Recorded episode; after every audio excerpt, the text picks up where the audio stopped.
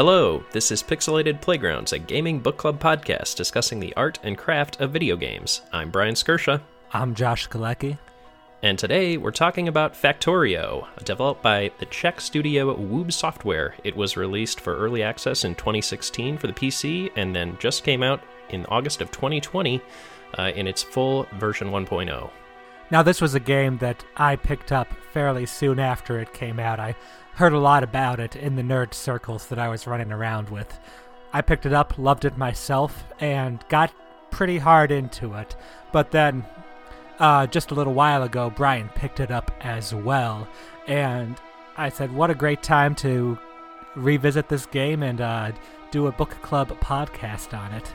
Hell yeah. I mean, it, it really was pretty serendipitous. I think like a couple days after I picked it up uh, because I saw you'd recommended it to me. Um, it came out of early access into 1.0, so the timing was really good. As with uh, all of these construction and management simulation games of this type, uh, Josh uh, took the first uh, leap of faith, and then I jumped in with both feet and got hopelessly addicted. it is a addicting game. It's very different in how you go about things. Um, it, it really is kind of like Factory the game. You're constructing things, you're putting machines together that make more machines, and you do that over and over again. But the way they put make it happen in the game is a very fun way they do that. Totally. I think you're right that the emphasis here is is totally on the building of the factory and uh, that's really interesting for the way that they present the game. Uh, we'll get into that in, in just a minute, but I wanted to touch a little bit about this game's history because I found it really interesting that it actually came from an Indiegogo campaign way back in 2013. Um, and uh, basically, the team of developers in the Czech Republic, actually, uh, headquartered in Prague, has been together since mid 2012. And to see this finally come to fruition, you know, eight years later must be really something for them. So, one, congrats to that team. 2 million copies sold as of 2020 and you know hmm. 2018 steam awards voted as uh, the runner-up in most fun with a machine category. So you know clearly this game is humble beginnings from the uh, 21000 euro indiegogo uh, onto what they have going on today. I want to know more about these steam awards. These categories sound a little on the niche side. Well they, they do new ones each year and they just nominate uh, a certain number of games that fit into said category, right? So oh, okay. that isn't a, a, category that's there every year. It's handpicked for the year that we just had, right? Mm-hmm. And one thing you mentioned too, when you were, when uh, when I, I think you said when I first recommended this game, you put it on your wish list, uh, but then you found out like you were after you put it on your wish list, you were waiting around for a sale, but then you found out somehow that this game never goes on sale, and that's like a mission statement by the developers. And you're like, well, not going to wait around any longer. Yep, that's exactly what happened. Is I found out like I think I was just looking on Reddit because um, uh, I like wanted to learn more about this game before I went to purchase it, and you know as most people do, when I put something on my Steam wish list, it sort of just stays on there until I end up purchasing it. And this one had been at that number one spot for so long because it had just worked its way up there over time. And I was like, all right, what's going on here? So, um, having found that out, it was uh, a no brainer to purchase it after I found that out. And honestly, kudos to the dev for doing that. I think the whole like sale culture thing can be a bit pernicious. Like, value your game at what you think it is and hold to it. Um, you know, some people do need a sale to sort of drop, drum up. Uh, attention or something like that. But you know, when you have a game as good as this, I think it shows a lot of confidence when they're just like, yeah, this is the price. We know what our game's worth. Mm-hmm, mm-hmm. Kudos to them for doing that too. But to get back about the actual uh, game, uh, all about the factory, right? I think mm-hmm. uh, if we did forward reviews, uh, that would probably be this game's. But uh, unfortunately, we do do three. You got to be more efficient with your word usage here, and that's what Factorio has been preparing you for. No, so in this game, it's a 2D top down exploration, exploitation kind of thing. There's raw materials like iron ore and copper ore, wood, coal, water, and you build different machines out of them to mine these things. Um, after you mine them yourself for a very short period of time, start creating electricity and getting this gigantic world spanning factory out there that just kind of makes the whole world a mechanical plaything. Yeah, the interesting thing you mentioned on is like you start with mining, but then increasingly you're just putting layer after layer to make more and more complex things out of uh, what you turn the mined ore to. You know, you turn the mined ore into uh, plates of the given mineral, then you turn that into wire or um, gears, and then you turn those gears or wires into something more complex, and so on and so forth until you have this endlessly expanding list of things that you've created from this raw material that you have to combine and recombine into new, more advanced uh, components, which allow you to, you know, climb up the tech tree and create more sophisticated tools and machines. Now, one thing I definitely want to talk about is the campaign for this game. I think this campaign did a fantastic job of introducing you to the game and the concepts, and did so in a very interesting way I want to talk about. Uh, but there are five levels to the campaign that also serve as tutorials for the game. You get in there, the first one, your your spaceship crash landed. You're by a big pile of iron and coal, and you have to. It teaches you how to mine the coal and iron and cr- just get that ore into your inventory. So those first five that you're talking about, and I think it's six actually, those are just the tutorial. The campaign is your first free play. but um, fair enough. but yeah, it, it is it is pretty cool. The tutorial in this is so expertly in, constructed, in, in my opinion. Like you're you're starting off literally like punching a deposit of uh, iron ore and coal, and you know event and then in that first one it shows you how to create your first component from that. And then in the next one you start with basically all of what you just finished the last one with and you go into creating more um, uh, complex uh, pieces of equipment and, and components. And it just sort of builds like that and adding in things like the conveyor belts and the inserters and you know various uh, various aspects of what your factory is going to finally look like when all is said and done yeah, I kind of divide the campaign, t- I call it the campaign still, the tutorials into three different phases. There's the, indi- there's like when you're crafting things by hand. That's something you can do from your inventory, and it happens pretty fast. So that's kind of what you fall into. And, and uh, I don't just mean like the simplest things, but like you learned that you can craft assembly belts and these little, um, these little robot arms that switch things from one place to another.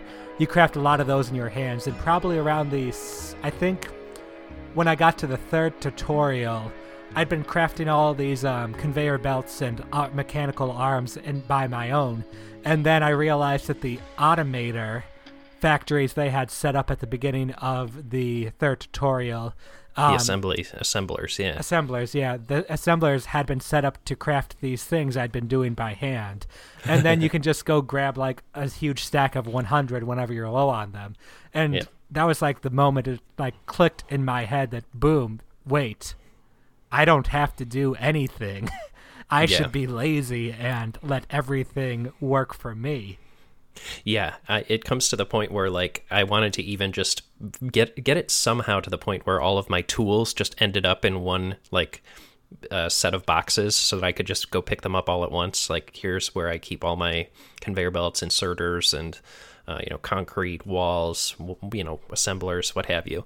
Mm-hmm. Um, I, I never did end up automating the creation of assemblers because they were simple enough to create, but um, I, I learned that lesson about not creating anything in my own inventory pretty early on when the game like immediately uh, after you have been handcrafting all of your beautiful conveyor belts and assemblers tells you all right now those are just an input to a research component. So you need to be constantly making those or else you're not going to be able to climb your way up the tech tree. In addition to automation uh, exploitation and exploration are are a very key way of uh, interacting with the game world as well. Yeah, absolutely. Uh, the last tutorial you have is kind of like the railroads tutorial because you know your big pile of iron ore and coal that seemed so huge at the beginning of the game. By the time you really ramp up production and get a couple of mining speed upgrades, those things are kind of like chump change. And you have this beautiful factory that's assembling everything you want. You don't want to rebuild the whole thing.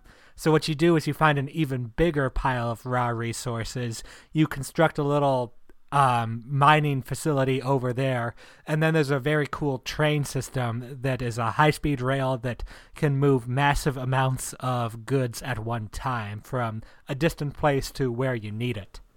and they did a really good job showing you like a basic railroad setup with like fast inserters taking the resources off the train and putting them in a storage location and then storage location to conveyor belt that goes right into your normal mining apparatus so that you can basically uh, slot in what would have been the input from your mines uh, as the input from your trains. I think that was the most impressive thing about this series of tutorials was how they showed you things could be done. Like um say you're in level 1 or level 2, it tells you you can do something. You're like, "Oh, look at that." Um but uh you do it a couple of times yourself and then the next level you start off in a new abandoned base that's already set up and um, it has a better way of doing that thing you were just doing. Um, like Brian's example with the train station, um, not only did it have the train station, it kind of also showed off some of the call it the subtleties of conveyor belt placement, um, ways to kind of manipulate that to get the result you want. Because um, briefly, conveyor belts have two sides and it matters which side something is going down on in terms of throughput.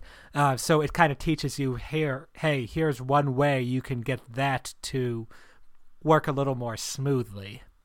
Um, but even earlier, like uh, it shows you how to like it showed me how to automate the making of the conveyor belts, and that was a point I realized like, whoa, that's where this game is going. Yeah, yeah, it's pretty cool how how they do that and sort of they teach you the basics and and that you should be continually improving your process and then, you know, take the training wheels off and say, "All right, now you go and show me how you can iterate upon this even further." And, you know, it's worth saying that this is a game with a fandom that has been playing this game since the mid 2010s, and we are very much tourists in this space. Uh, all of our most impressive creations that we feel like brain geniuses for are probably absolute baby shit compared to what is out there on, on the true fandom of this game. mm-hmm. There is an extensive modding scene for this. I was talking with my little brother about that a bit this morning. He's played this game with his friends for a couple of years now, I think, and he was talking about a mod that was adding even more complication and layers and raw resources and like a whole chemistry system. And I don't mean like Breath of the Wild. I mean like legit chemical equations you have to solve for and figure out. And oh wow, you know if this game's not complicated enough for you, no, I think like it left enough untutorialized that a lot of things still did feel mysterious for me when I was going through it. Like the whole fluid system um, was not tutorialized at all, really, and you had to sort of learn that on the fly. And I had a few uh, teaching teachable moments uh, as I made my way through that, and you know my refineries got backed up because I didn't have the right number of inputs and outputs going into them. And, and basically, if one thing doesn't keep flowing, all of the things will stop flowing. So you need to have somewhere to like let off your uh, heavy oil if you're not making use of it. Otherwise, there's no pressure in the system to drive the rest of the items through. Yep. Uh, the whole fluid system is a extra bundle of complications on top of uh, a wonderfully complicated game. but it's worth it at the end. Like uh, when I first set up my first uh, oil train that was going out into the the desert north of the lake that I had uh, made my outpost on, uh, and it came back with its first like delivery of oil, and my whole like refinery infrastructure started up and started making, you know, lubricants and things like that. I was like, oh man, I got like a thing going on here. This is cool. you do feel like a wizard when something comes together in this game for sure. Yeah, it's it's pretty great, and uh, you know the uh, the fact that you can have these you know we, we talked a little bit about making uh, conveyor belts drive things around and your character driving things around. But uh, there's you know other additional infrastructure you can build too. But i want to camp out on that idea of the character your avatar the engineer for a little bit because if you first look at this game and just see like a screenshot of it, you probably don't notice the fact that you have a character avatar in it. It's not just a building game, which is what I initially thought it was. You have an avatar that you're walking around with, and this person is the, the one who's building mm-hmm. um, all of these things. And that, for a management game, can be a little bit unintuitive. But when I first realized what was going on, it was a, a huge, like, eyebrow raise moment for me.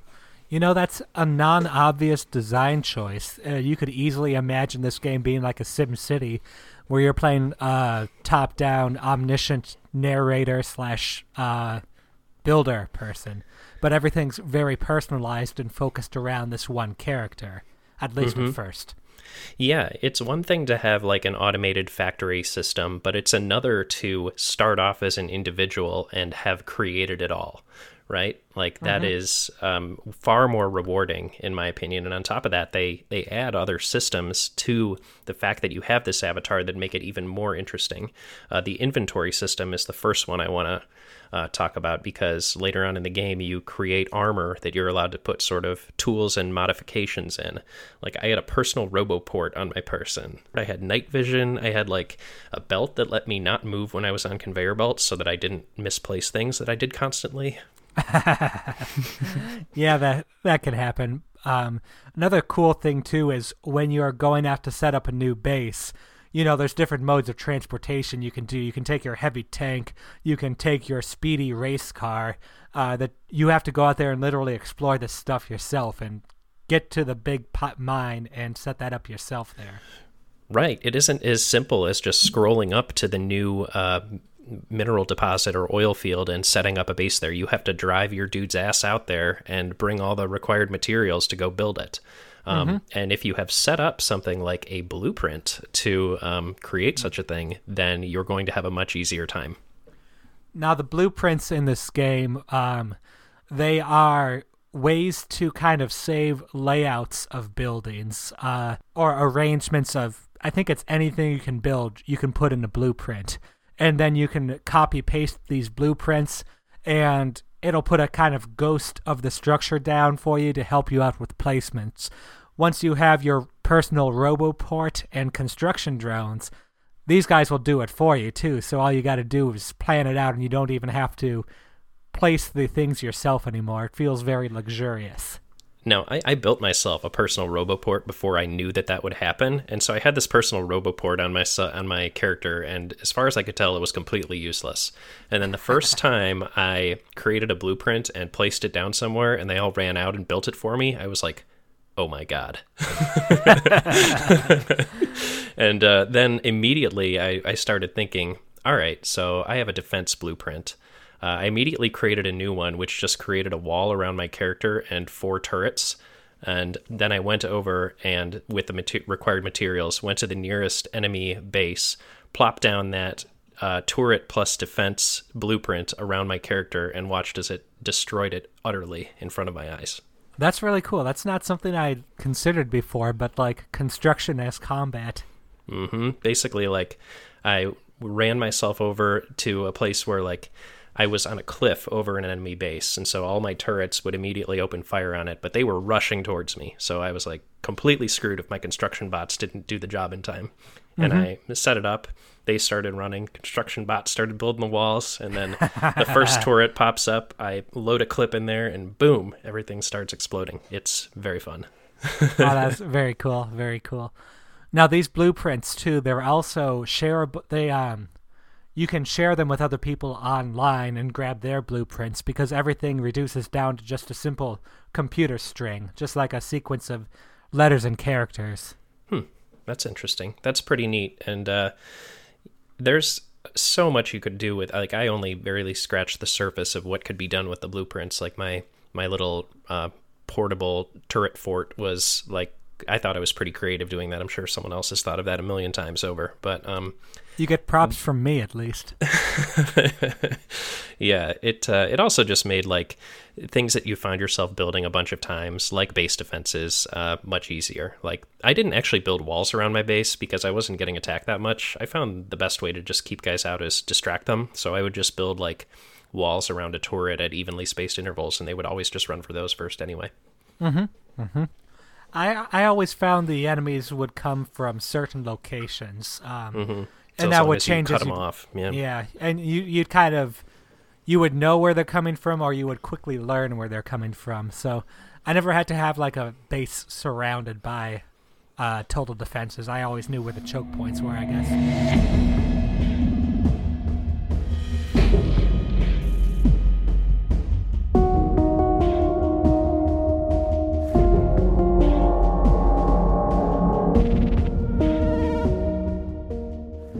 Yeah, we we've mentioned these enemies a couple times here, and maybe it's worth talking about, um, you know, the nature of them and you know what what actually drives them coming to you, which I thought was interesting. Um, mm-hmm. As your base builds up and it starts to produce pollution, uh, the indigenous population of the world that you're on, which are kind of you know basically Zerglings if you've played StarCraft, um, mm-hmm. will start coming after you, and you know they don't like your nasty polluting base in their verdant or desert um, planet, and so they're like, we got to take this this guy out. Which is an interesting thing. Um, as the, you take more of them out too, they start evolving, so they get harder and harder mm-hmm. to beat over time. And then the more pollution your base creates, the larger groups of enemies get drawn towards you. And the fun thing about this is, is you uh, continually research a host of new weaponry and defenses that you can use to, to hold them off. Uh, from your initial pistol to a machine gun to grenades, uh, rocket launcher, lasers, landmines, flamethrowers, mm-hmm, all the different turrets too. There's, uh, it, do, it does get a uh, does get a little like vibes of tower defense with everything rushing. Mm-hmm. Um, I felt like the combat was a good it was a good thing to threaten a base with and make sure you were providing these defenses and um, making sure that was a part of the game. It added some interesting strategic aspects to it in, in, a way, but I didn't feel the combat in this game was very complicated. I think there were only two, three, or maybe four different types of enemies. No, and unless it like ramps up significantly in the later portions of the game because it's worth mentioning you know i didn't beat this game quote unquote uh, meaning get off the world with the rocket you're supposed to assemble. But to the point where i was i started seeing pretty significant groups of enemies but i was usually able to hold them off with just some solid like placed walls and turrets uh, just sort of funneling them into uh, an area where i knew i had strong defenses and away from my manufacturing.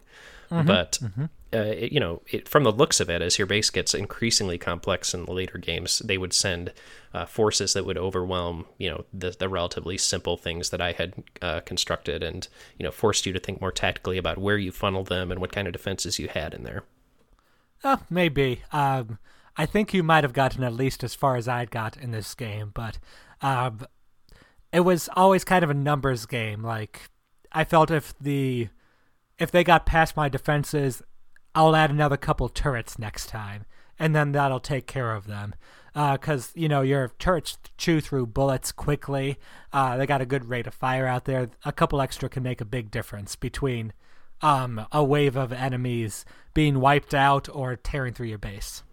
The real revolution in, in base defense is the roboports, though. When you have uh, robots able to go out there and repair the walls before um, the biters are able to chew through them or the spitters are able to knock down your turrets, then you're in a much better place to let them become self-sufficient. So you don't have to interrupt your train of thought every you know five minutes to focus on fixing your defenses which as we said automation is king here.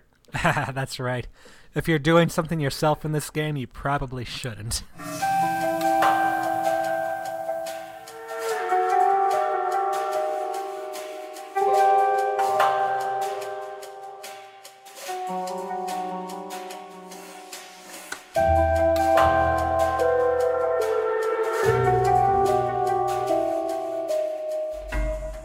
talking about the research a little more, not only can you research cool new weapons for your guy to throw at these biters and spitters and people unjustly trying to stop your polluting factory expanding. You can also research things that make your polluting factory even produce even more things, a greater variety of goods. And even greater variety of pollution. That's right. Uh, that's right. I've never done nuclear power, but it wouldn't be surprising to me if you did have to dispose of some radioactive waste somewhere. Yeah, almost definitely. I haven't done it either, but um, you know, stay tuned for this podcast DLC where I'll explore the uh, pros and cons of nuclear uh, power. It's almost as complex as the real world nuclear power argument. By the time you finish this game, you'll have a master's degree in nuclear engineering. All right, I was only a few credits away as it is. Um, so the but, research takes place at labs. The labs consume as their resources little colored beakers called science units or something like that. The red ones and the green ones and the gray ones all have a you get them at different points in the game. I think there's seven in total, um, and the they become increasingly more complicated to produce. The first one I think just needs like some iron gears and some copper plates, um, but but then by the time you get to I think the third pack, the military pack, you've got to like throw together grenades, you've got to throw together walls, you've got to throw together steel. Each of those have their own like manufacturing trees, and all of it it is increasing, and um, it it drives you to automate things that you weren't expecting to automate, like the walls for the military uh, science. All of a sudden, you're like, I guess I got to do this now. Right, right. Once your in, once your input to a new type of research becomes the most complicated thing you've produced manually up until that point, uh, you realize that your manufacturing process needs to take a quantum leap. And then the subsequent moment when you realize that an item that only exists at the end of a complicated supply chain on the other side of your base needs to be input into the thing on the very other side of the base is when you just sort of put your head in your hands and think, oh, why did I do that? well, especially when you didn't know it was going to happen in the first place. Um, but yeah, there's also things they do where they kind of throw off your inputs too. Like for most of the uh, for the early part of the game at least, you only use coal as power for furnaces, but then all of a sudden these military packs, the grenades need a whole bunch of coal, and that mm-hmm. might not be going through your manufacturing part at all. So you got to figure out how to rewire things in unexpected ways because you didn't know you were going to be needing a coal belt coming in right. through here. Right. That uh, basically a raw material going into the very end of a complicated uh, supply chain uh, as sort of a an ancillary thing that you wouldn't have expected to needed that far down the line. It's pretty neat, and it uh, it makes you sort of think on your feet and think of ways you can sort of jury rig your system or uh, make up a a very sneaky solution to like mainline it through the base, maybe ducking it under a few different conveyor belts with an underground passage or something like that. or you just uh, cheat the whole thing and set up a train to take it over there for you. How far away was your was your base? The other side of the base. My my whole base, and I'm probably revealing how much of an idiot I was setting this up, but uh, my entire base was basically like a straight line between two lakes and mm-hmm. I, I'm getting to the point where I've you know I've I've made like manufacturing posts for all or for six of the seven uh, tech trees. So I have like a base that it's functional up until that point, but if they like find a way to fuck me over on that last uh, flask, I'm I'm in big trouble because uh, that whole area between those two lakes is pretty full now, and I'm gonna have trouble like winding something unexpected through it. and you do have to wind a, wind a lot of things through there. Um, you have your belts that carry the basic goods around there. Good old belts. I'm a belt fan. Other people like different things. Um, you have your rails. As in drones. Uh, you have your drones. Drones are kind of like they don't need any space on the ground, but they do need substantial infrastructure around them. But right. you can have like a drone delivery system. Uh, beats the pants off of anything Amazon does these days you have the trains that are kind of like good for long range transport, although of course that's another system to monitor and keep track of and learn the railway signal so that things don't go crashing into each other. I've um, only caused one large scale train crash in my, you know, 40 or so hours with this game, and for that I'm very proud. there you go. But then you also have the pipes in the fluids that you got to go around. And like Brian said, you can't let any one thing back up, otherwise the whole thing shuts down. Now I found the fluids to be one of the more I don't want to say annoying. I don't th- I don't feel like it was annoying, but um, like the belts and the train tracks you can all cross over. Just don't cross over while the train's coming straight at you. Uh, but the pipes you can't really walk through it all. So that adds an additional challenge to how you're planning things out. They did allow you to create underground pipes in a much longer form than they did the the underground belts, which I liked. Um, and I think the more unintuitive thing about the pipes was you can clearly see when a belt is backed up by its, you know, all the pieces on it are no longer moving. Uh, pipes, you have a much less clear or much much less apparent visual indicator on whether or not things are flowing through that pipe. Mm-hmm. Mm-hmm. And at a certain point, just the pipe to, to me, the fluid system is just like make sure you're maintaining supply, and then let the rest of the things take care of themselves. Because uh, it was it was a little too hard for me to game like just in time fluid delivery. So I was just like, all right, fluid's going to be the constant here, and everything else is going to be the hard part. So I always overbuilt my fluid systems. yeah, I got you. Fluid can be a huge bottleneck because I'd say once you get to the fluids, you're probably at roughly the halfway point of the game. This coming from someone who's never beaten it themselves.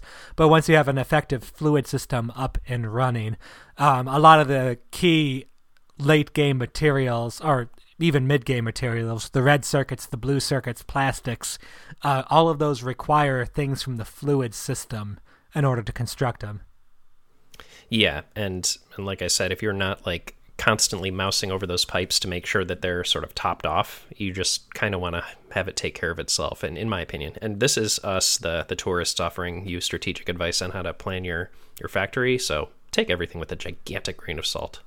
I hear one of the ways, uh, you know, again, as a tourist, I've never done this myself, but one of the ways that people handle that is there is a whole system of circuits in this game and mm-hmm. different logic gate kind of things where you can say um, what they eventually do is like you have your pipeline backed up and you produce your crude petroleum comes in and produces like um, petroleum gas and heavy and light oil um, and those are all used for different things but if you have say too much heavy oil right now you your tr- sensors will read that and they'll trigger a factory to start using heavy oil to produce some of hmm. the other things that you aren't using. And again, once it's all automated, you don't have to care about it, and hmm. everything you your efficiency just goes another step upward. Yeah, I think the the later game aspects of keeping your factory in tip top shape largely are going to evolve around efficiency. Like from where I am in the game, it's mostly about throughput. Like how can I ensure that um, my factory is at least just making this most complicated thing that I'm trying to get it to make right now? How can I mm-hmm. tinker with all of the antecedents in the process to ensure that I'm at least getting something out of this gigantic sprawling mess? Um, and then as you get more sophisticated with your planning and creation of your your process, efficiency starts to work into that. Like, how can I ensure that I'm not wasting any time with any individual uh, creation aspect in this process chain? Or wasting any space, because as your base gets larger, you and you add more little like here's a little secret tunnel behind this factory. Hmm. You kind of lose flexibility for later on when you get hit with the unexpected uh, new thing you got to design. Right. Like, for example, you are only ever given access to inserters, basically arms that grab things and put them into creation aspects that can go out two uh, squares, right? And you need, uh, initially, when you only have four different inputs going into a lab, uh, which can be held on basically two conveyor belts, if you have, you know, uh, each conveyor belt containing two of the different flasks. All of a sudden, the game's like, now there's seven that are needed. Uh, that is one and a half more spaces than your grabber inserter arms have access to. Hmm. So, how do you handle this? Um, and that is kind of the the question that I am sort of wrestling with right now. Um, there are a lot of different ways to handle the the lab insertion or lab delivery problem, but um, suffice it to say, it's a cool thing to see how all the people on the internet have solved this problem over the years, and you know which solution best fits into your basis configuration. Hmm. You know, as we're sitting here talking, I just realized like I have all these beakers being backed up because I produce tons of them right now, and I don't need all of them for the different researches I'm doing, or it's being produced faster than that. I should even just uh store it, stash that stuff, throw it in a throw it in a box, and put a little circuit guy on it that says when this belt is empty, when the input belt is empty, throw something out of the box onto this belt that feeds back into the input belt. I mean, hmm. my goodness. Yeah, yeah, and then like basically you can take, uh, well, we're, going to go down a rabbit hole here, but um, yeah, you can you can also then set up like a drone to deliver um, items into that box, so that now that aspect of the supply chain has been removed from needing to be on the belt. Yeah, that's the dr- that's one of the big benefits of drones is they remove a lot of the space considerations. Yeah. So there's just a, there's a ton going on here with the the infrastructure that you build and how it all, um, you know, works from the very basics and core elements that you're pulling out of the planet and pissing off the aliens about into uh, the very complicated things you need to make a rocket and eventually escape this stink place. Hmm. And what easier way to do that than with a couple of friends? Right. Uh, there are people. obviously, this is a very nerdy game, and there are people who nerd out hard about it. I have a lot of respect for them. Yeah, uh, and they'll share blueprints with each other, but you can also join each other's worlds and create a factory together. I've heard about people who um, they each take on like a specific role within the Factorio factory they're building. One person's going to do the energy, another person's going to manage the fluids, another person's going to manage defense. Oh, and oh, cool. you can just really when you only have that one thing to focus on, obviously people specialize, they they can get much better at that one thing. Oh man, that sounds so cool. Like I can imagine starting up like a like a very difficult game with like um, you know four or five friends and just saying like all right i'm going to be sort of the this this guy's going to be the overseer guy who's sort of doing the mass planning of the base and he's basically going to just put out like contracts to each of these people to say like all right now you build now you build we need additional coal coming in right here asap so train guy go build us a, a railway system that's going to get that coal in um, and defense guy make sure that shit doesn't get attacked by all the biters. And yeah it, it sounds really fun like the multiplayer aspect here. And i wish we had gotten a chance to check it out. I know we were just gonna like visit each other's factories and poke holes in it or something but um, that cooperative aspect also sounds really fun. Now there's a couple of different game modes in multiplayer too. There's the kind of peaceful cooperative one. There's a couple of pvp modes too where you try to build your factory and destroy the other person's factory. Um, and then there's also a couple of kind of like um, production games you play where everybody's each team is on an island or something like that, and uh, every so often a new objective flashes, like produce 500 plates of copper, and whoever gets to that first win, or whoever produces the most copper gets the points for that round. And you have to adjust what your factory is going for. So there's a lot of meat out there for people who for whom the single player Factorio is not enough. I can't even imagine that being a thing, but I'll take your word for it.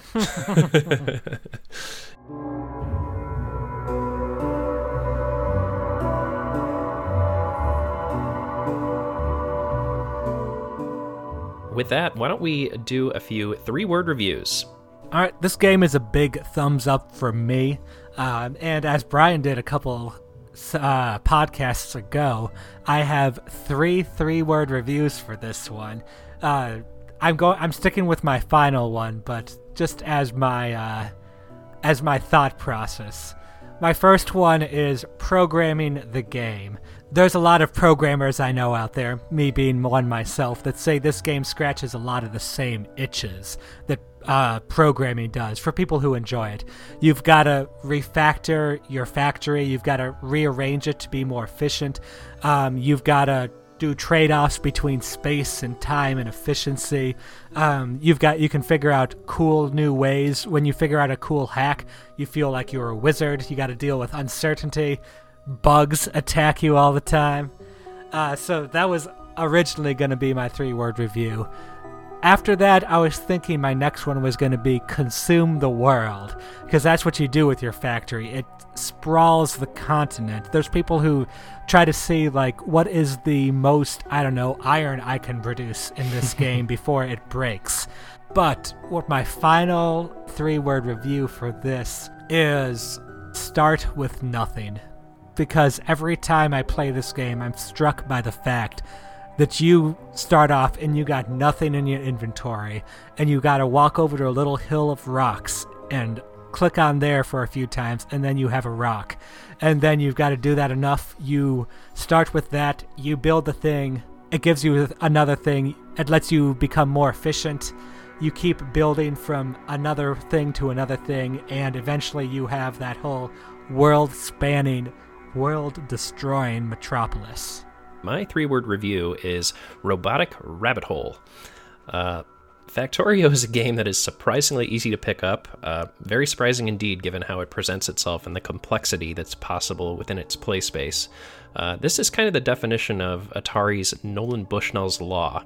All the best games are easy to learn and difficult to master. They should reward the first quarter and the hundredth. The quarter in this case is an hour or so, but if you do decide to commit to those subsequent several dozen hours, you'll find a rabbit hole of new mechanics and even more novel ways that those mechanics interact with each other. It's definitely a rabbit hole worth going down, in my opinion, and if you give this game that first hour, you'll probably end up going down it for a few hours yourself. So, Robotic Rabbit Hole is my three word review. Huge thumbs up from me. Uh, I think I'm going to definitely keep on going until I launch that fucking rocket. Get to the end. You're this close.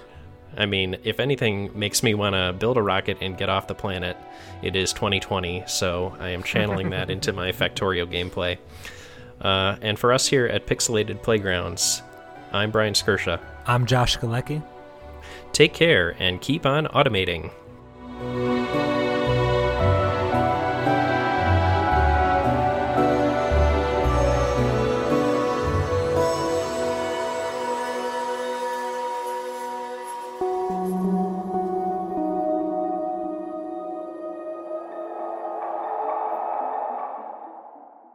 How can we automate podcasting? What we could do is use Amazon's Mechanical Turk. I was actually just thinking about having a grabber arm or an inserter that takes beers from the fridge and puts them in my face. I mean, sounds like a great way. you could train Bandit to do that, probably. I'll have to get on that. I need a quarantine project, new quarantine project. Train the dog to retrieve beer. There you go. There you go. And then train him to edit podcasts. Good boy. Good boy.